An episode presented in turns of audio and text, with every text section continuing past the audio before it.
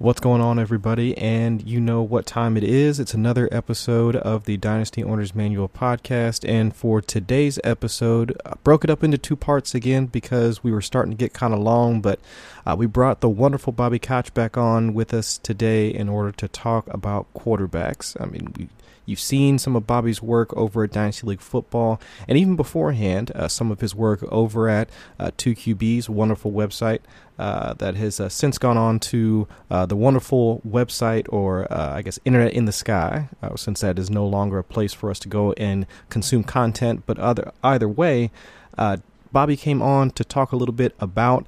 Uh, some of the quarterbacks that we're not really talking about right now. I mean, the focus has really been uh, Tua it's been Burrow, maybe a little bit about Hurts, but I mean, those have been the three guys that most folks have been talking about. So we wanted to dig a little bit deeper, talk about some of the other quarterbacks in this class, and we brought Bobby in for some of his expertise in that area. So here in this first part, we got into the first few quarterbacks we wanted to discuss uh, Justin Herbert. Uh, Jordan Love, and then uh, we let Adam go off on a little rant about Jalen Hurts. But uh, hopefully, you guys uh, enjoy this first part. Second part coming at you as quickly as we can. Uh, but other than that, enjoy. It's automatic.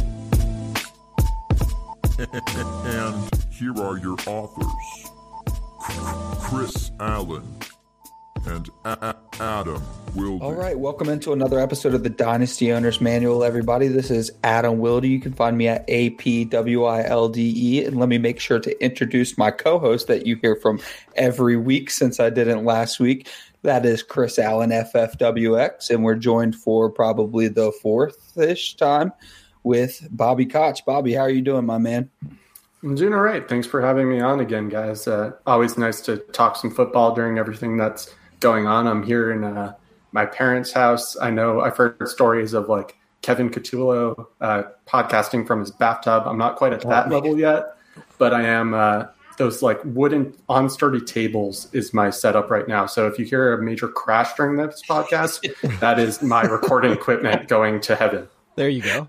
Fantastic.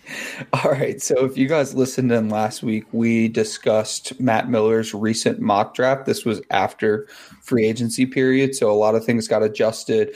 And with Addison Hayes, we discussed uh, just some first round, second round, and third round uh, players from DLF's most recent ADP. We like to get Bobby on to talk QBs. I think this is probably the third year in the road doing it, which is cool because it's our third year of the show.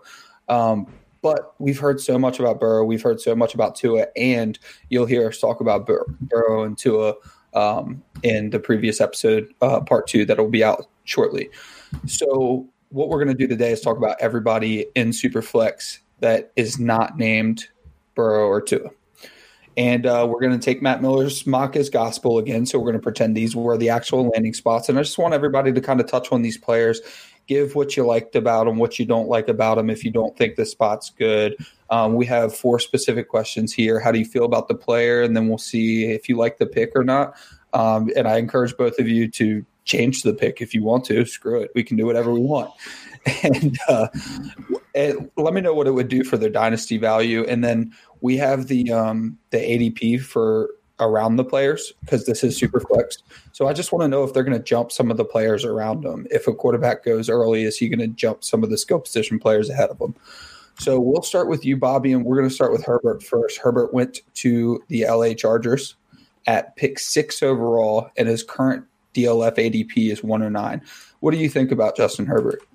Yeah, you know, Herbert was a guy that I wanted for the Giants last season. I was hoping that he would come out. Um, obviously, he didn't show much progression deciding to stay in school, which is why he's kind of fallen down some people's boards. But he's still interesting to me. Um, I think he's going to be the Josh Allen or Daniel Jones of this year's class, meaning everyone kind of hates on him, but he represents a value in superflex drafts because people are going to hate on him and he's going to end up being towards that end of the first, early second range, and then be a starter. And if he goes to the Chargers, he's going to have Keenan Allen to throw to. He's going to have Mike Williams, Hunter Henry, Austin Ekeler. That is honestly probably my favorite landing spot for a rookie right now, or a rookie quarterback, just in terms of the weapons. So I would really like this pick. And I think that if he were to go to the Chargers, you probably, at least in you're you're considering teams that are really quarterback needy, he's not going to make it past you know pick six or seven. He's not going to last until nine. He's going to jump Cam Akers and J.K. Dobbins, for example, or just some of those other running backs, maybe even Jerry Jeudy, because mm-hmm. there's going to be a team that really needs a quarterback and love that Charger spot that will take him in that mid first range. Mm-hmm. Yeah, and I think that's that's where uh, that's where I'm sitting at too. Uh, when it comes to any quarterback that winds up falling into uh, into the Chargers uh, and he goes to LA, I think that is really the the spot. I, I would almost want to keep it like quarterback agnostic because if it's outside of Burrow and if it's outside of Tua, I think we have an idea that I mean almost any of those quarterbacks that w- that could possibly fall to the Chargers would fall into a fantasy friendly position or that situation would be one that we would want to invest in. So most of them and most of the guys that we'll continue to talk to their skills are semi decreasing as we get like deeper and deeper into this draft. Herbert kind of sticks out as one of the guys that sit like closer to the top. So while I'm not sure how quickly the transition will be, if it will be something like uh, how Tyrod was in Cleveland, where it was he got like the first few games, and then once he started to struggle, then he gets yanked. I don't know if that's going to be the case, but either way, if Herbert falls to that position, he'd be somebody that, yeah, I would have to move him up my ranks because we'd have to see that transition coming soon. If not at some point this upcoming season by 2021 at the very least. Uh, but for Herbert himself as a as a passer, I definitely like what he brings to the table. I mean, velocity, arm strength. I mean, those are definitely some of his uh, like the tools that he brings to the table, and I like that. Um, but I think Bobby kind of laid it out like quite well, at least the case for Herbert, uh, where I think that a team like the Chargers, they are fairly well set up so that a rookie and some of the rookie woes that you might have to kind of work with, I mean, that team is set up to, I guess, pretty much take that they can they can assume that risk without losing too much, right? I mean, it's not like uh, they were they're an older team that is quickly going to wind up losing players if they don't have somebody that kind of steps in immediately and takes them to the promised land. I don't think they're set up like I would say a team like uh, the first one that comes off the top of my head is a team like Indianapolis, where some of their prime pass catchers are towards the end of their careers. So guys like T.Y. Hilton, even a guy like Jack Doyle. Uh, I mean, those guys are like in there, like towards in the twilight of their career. Whereas with LA, their defense younger and very well experienced, and also the players that Bobby outlined on their offense. So guys like Hunter Henry, even Keenan Allen, who is older but still in his prime and still has a couple years, at least a few years ahead of him.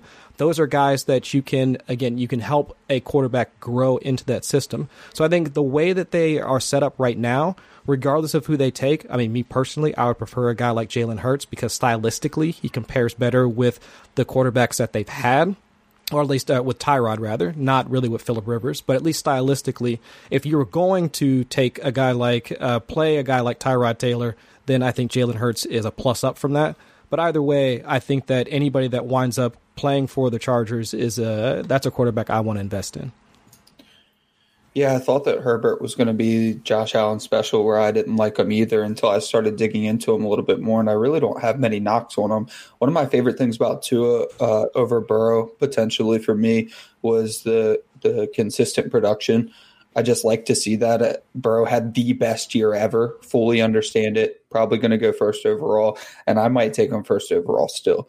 But I really just in the rookie drafts, I like to see the consistent production uh, if I'm going to invest in a guy. So he had he had over 3,000 yards passing last year. That's fantastic. But he had over 63% in three of his four years as a starter. And um, starting four years is pretty impressive, too.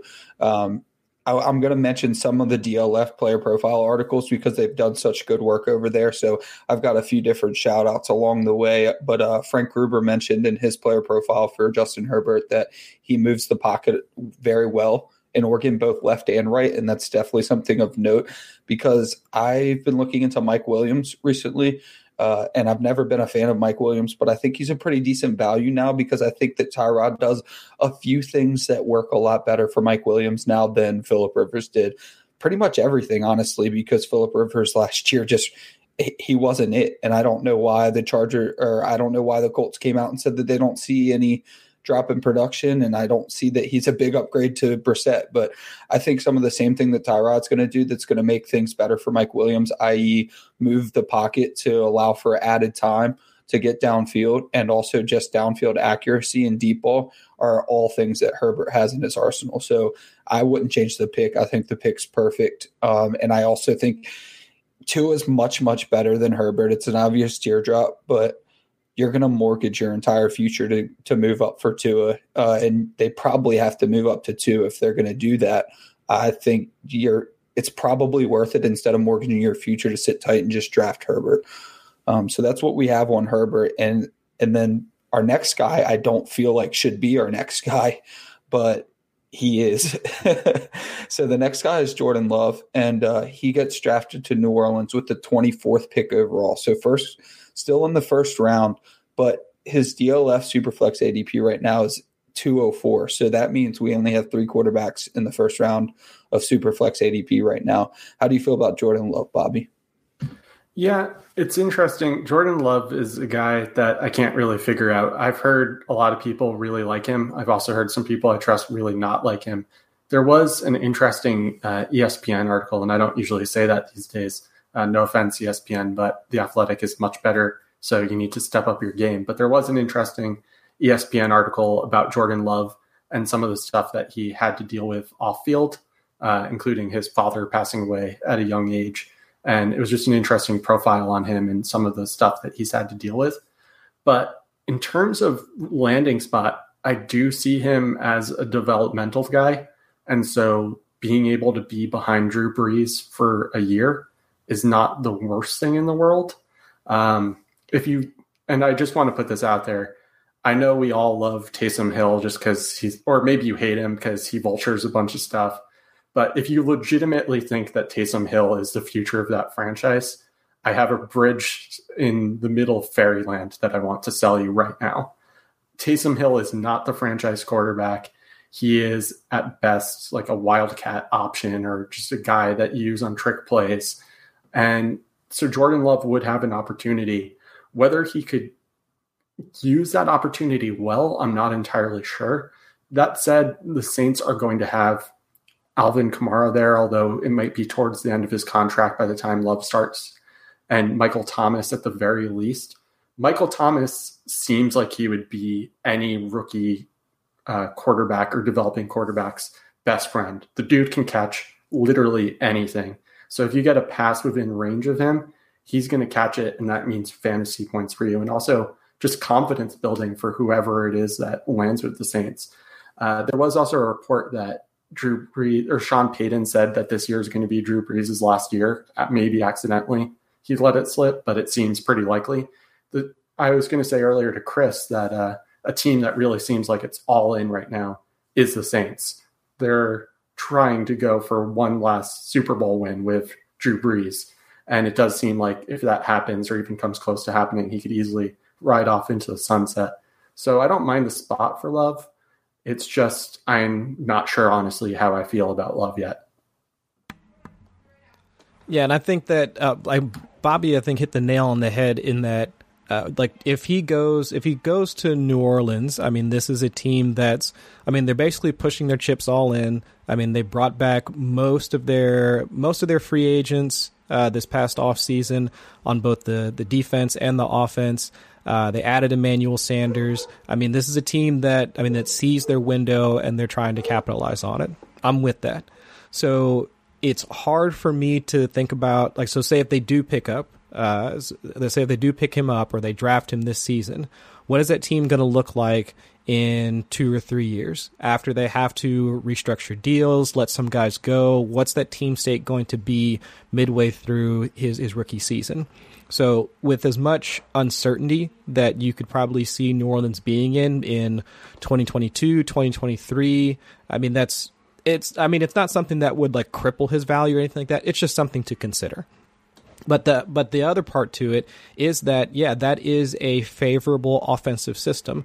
Uh, I'll do a, a shameless plug and uh, uh, for my last uh, my latest article that came out uh, at four for four football uh, that went through Teddy Bridgewater, I charted a lot of how that offense runs and what they do. And stylistically, like what Drew Brees did and what Teddy Bridgewater did is not all that much different. It, what they ask their quarterbacks to do, they do those this up tempo, short, quick passing scheme that doesn't rely on a ton of arm strength, that doesn't rely on a bunch of deep passing. I mean, it allows you to see your first, second read, and then actually, and then maximize the value of the playmakers that they have. So guys like Alvin Kamara, guys like Michael Thomas, even Jared Cook. I mean, those those are guys that you maximize that short area of the field and you get them in space. So a guy like Jordan Love, I mean, he would be able to, I mean, easily, I think I, I, would say that for most of the prospects in this class, they would be able to quickly take advantage of that system. I mean, that's why you saw guys like, uh, like Teddy Bridgewater shine in just that five or six game sample when we hadn't seen him actually make any sort of meaningful, meaningful start since 2016, something like that. So I think that the offensive system already sets up well for a guy like Love. So while he might have been at times erratic, I mean, he had like multiple, like uh, quite a few games with multiple interceptions. I mean, there are. I think there's there's a chance that a lot of that risk can be minimized by going to a system where it's just all right, five, ten yards down the field, boom, hit your guy. Out of the backfield, swing pass in the flat, boom, hit your guy. So I think that I mean the way that that offense is set up, and assuming that Sean Payton's still going to be there well after Drew Brees retires, I mean that's something where I think Love can really take advantage of that, and I think that he would be a guy if he falls to that, his value to me that goes up, and I'd want to invest. Uh, just real quick before Adam jumps in here, so in that ESPN article, uh, one other interesting fact they mentioned was that during the combine interviews um, usually, you know, coaches ask some like random question that really tries to throw the quarterback off their game. Oh yeah, mm-hmm. Love actually lucked out because all of the questions were about his interceptions and how he could improve upon that. But he was saying how another prospect, and he wouldn't name who, was asked by one of the coaches, "What would you do if I just sat up and punched you in the face right now?" So that just gives you an idea of the sorts of like curveball questions they're asked. what is that? I beat your ass. That's yeah. I just punch you in the face. Like I don't get those. I really don't. That's ridiculous. I just wish these Wonderlic scores would come out so I know if I won money. Yeah. But let me reiterate on your point before I jump into mine, Chris. That was a good point with the with the Saints offense because he is the type of player that really just needs like if then scenarios, and that's kind of how that's why Payton gets along so well with Drew Brees because they're both very mechanical um, in their mentalities. Where if I see this, then I'm doing this. If I see this, I'm doing this. The plan happens before it happens to those type of guys. So that would be good for a lot of the concerns that I'm about to put forward with Jordan Love.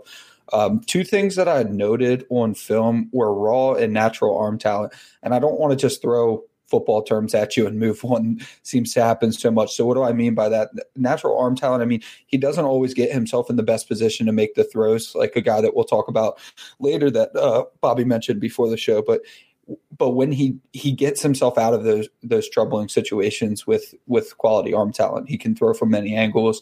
Um, some of the things that that people were talking about with Mahomes now, yeah, I get it. He's MVP, he's the best quarterback in the league right now, but he wasn't always.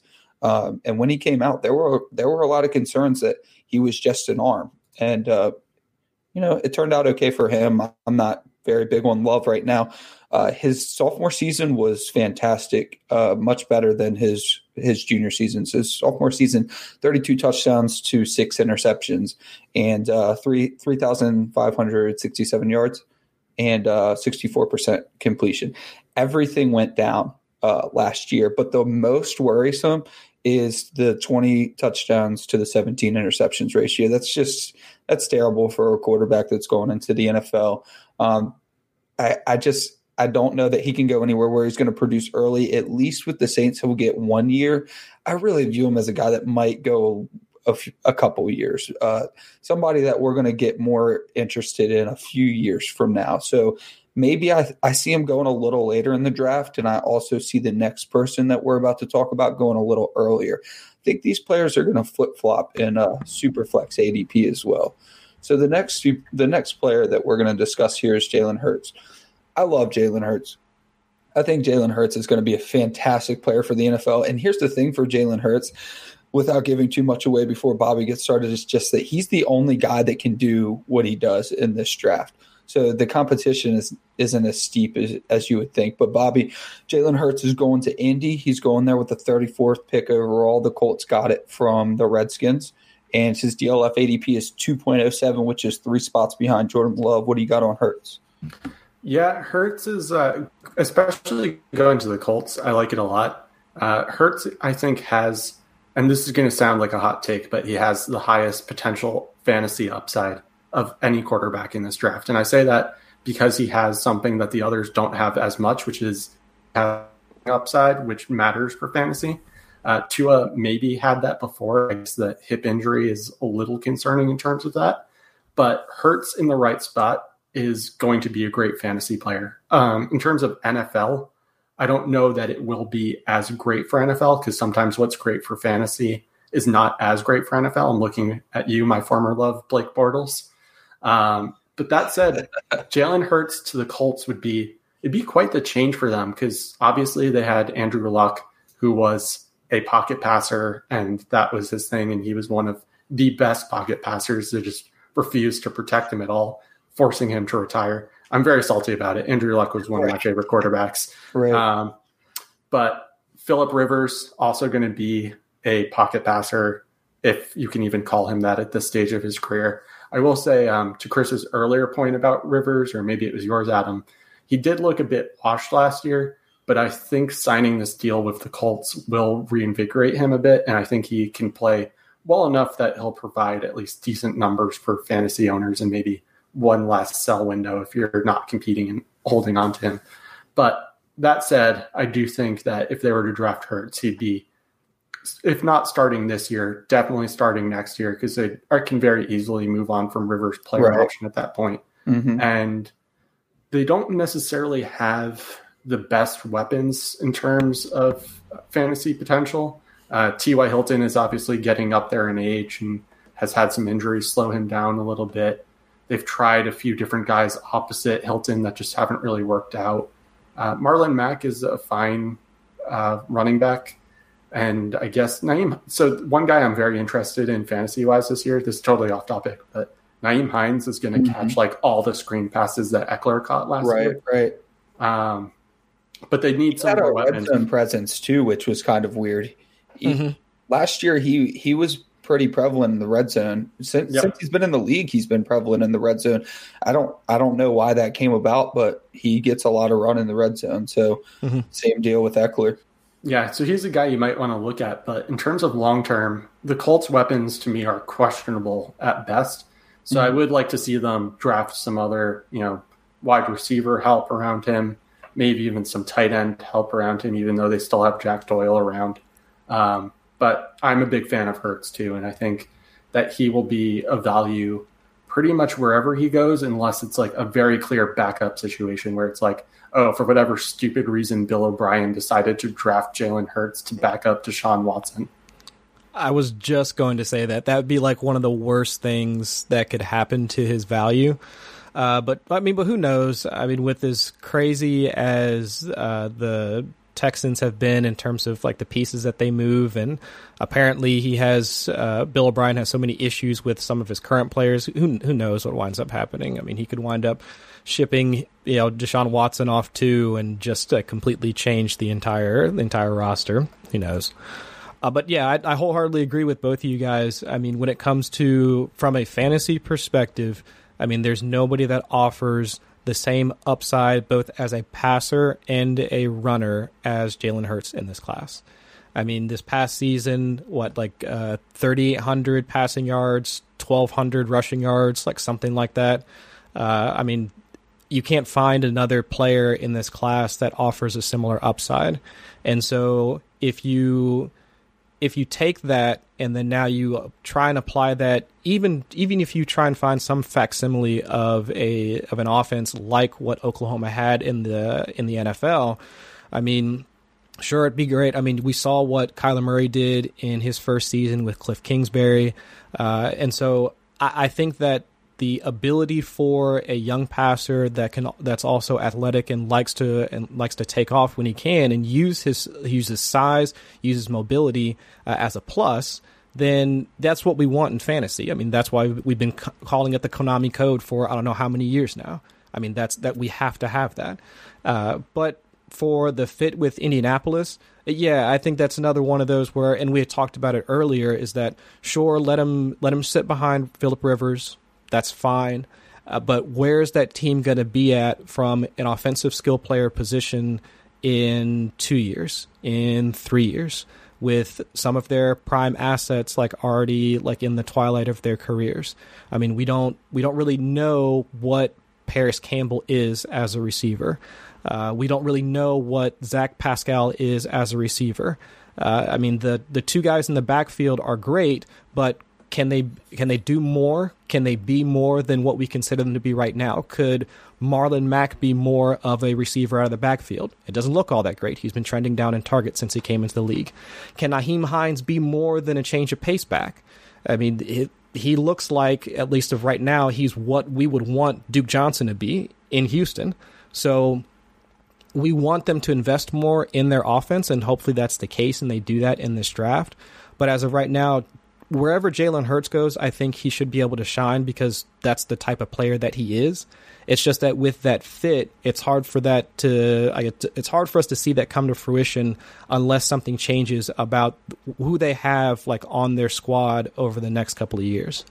Um, real quick, Chris. Um, I think this is, gets undersold. So people talk about how Joe Burrow had over 60 passing touchdowns last year. Yeah. So Hurts in total had 52 touchdowns, and that's 32 passing and 20 rushing, which yeah. is ridiculous. My and God. Also, earlier, Adam asked if we wanted to switch some guys. So I know we're going to talk about him next, and I'll preview it a little bit, but I would like to switch Hurts's landing spot with Jacob Eason and put Hurts with Tampa Bay so that when Brady is ready to tire, retire, Hurts can take over and have Edwin, oh. Evans and Godwin to throw to. Oh man, goodness! Yeah, I love uh, that. I finally get to go in about Jalen Hurts. This makes me so angry, and I didn't get to last week because uh, we had a lot to talk about. We were it was rapid fire. This makes absolutely no sense whatsoever. Why he would be at two point oh seven? Did anybody watch football last year or the past two years? I don't understand. He has fifty two touchdowns 32 passing and 20 rushing, and you're you're seriously telling me that 2.07 and he's already being projected in the second round, which I think will end up being the first. So he's got he's going to have early second round pedigree, maybe first round pedigree. So he's definitely going to get a shot. He's almost definitely going to go somewhere that needs to use him now the Colts are probably going to draft a wide receiver if he goes there. That's uh he's being mocked there is uh, Chase Claypool. There's way better options there though. I mean Laviska Shenault might end up going there, but back to Hurts, he had 5400 yards total. 5400 yards of total offense and he's going behind Love. This makes absolutely no sense whatsoever. So I I don't really have many knocks on him. He I I checked out Bruce Matson's article on uh, DLF just to find something to not be biased, and he could have a quicker release. Uh, his decision making is a is a little questionable at times.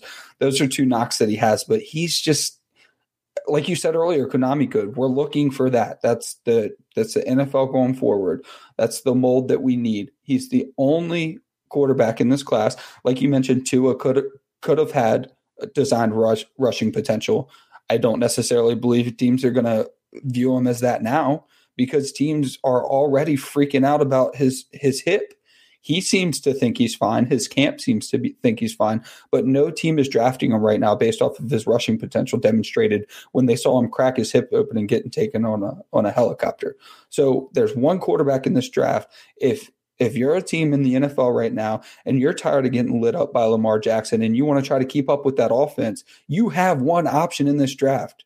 And he's probably not going to get past the second round, which means you're going to use him. So I, I have no idea. Let's look at the guys ahead of him. He'll he'll easily he'll easily jump into probably the 108 range. Um, the guys that I would want ahead of him if he went to the Colts, which I think he might go earlier than that, uh, would probably be right around the Justin Jefferson tier. So we don't have the newest ADP yet, I don't believe. So Justin Jefferson's still 13, but I think Justin Jefferson's probably going to be like the 108 or the 109 in rookie superflex mocks uh, this next time around. So I would put him right between probably Judy and Jefferson. Uh, and these running backs, they don't always get great spots. Cam Akers is a great prospect. Dobbins is a great prospect. Uh, love Rager, but these are people that can drop behind Jalen Jalen Hurts if he lands in a prime spot. And uh, man, if if he does get to the second round of your rookie mocks, please or, or uh, rookie drafts, please trade up. Trade what you have to to trade up. I tried to warn y'all. Uh, yeah, so apparently Adam gets really hyped up about Jalen Hurts, and y'all just got to hear his little rant about Jalen Hurts, which I thought was hilarious. Like in real time, listening to him talk about it. But hopefully, you guys enjoyed uh, all of the our thought processes and some of our thoughts about uh, where these guys might land, their value, how it'll affect them, and just our general expectations about what we see coming through the draft with these particular prospects uh, and their dynasty outlook. So uh, we'll go ahead and cut that off here. We've got the second half coming here soon where we talk about uh, the remaining three quarterbacks and some of their outlook. Uh, so go ahead and uh, let us know what you think about this one, and we'll have part two coming right at you for the fantasy championship. Dynasty. Hit the books, kid. Read this pamphlet called the Dynasty o- Owner's Manual. It, it, it's automatic. D- Dynasty. It, it's automatic. Owner's Manual. It, it's automatic. D- Dynasty. it's automatic.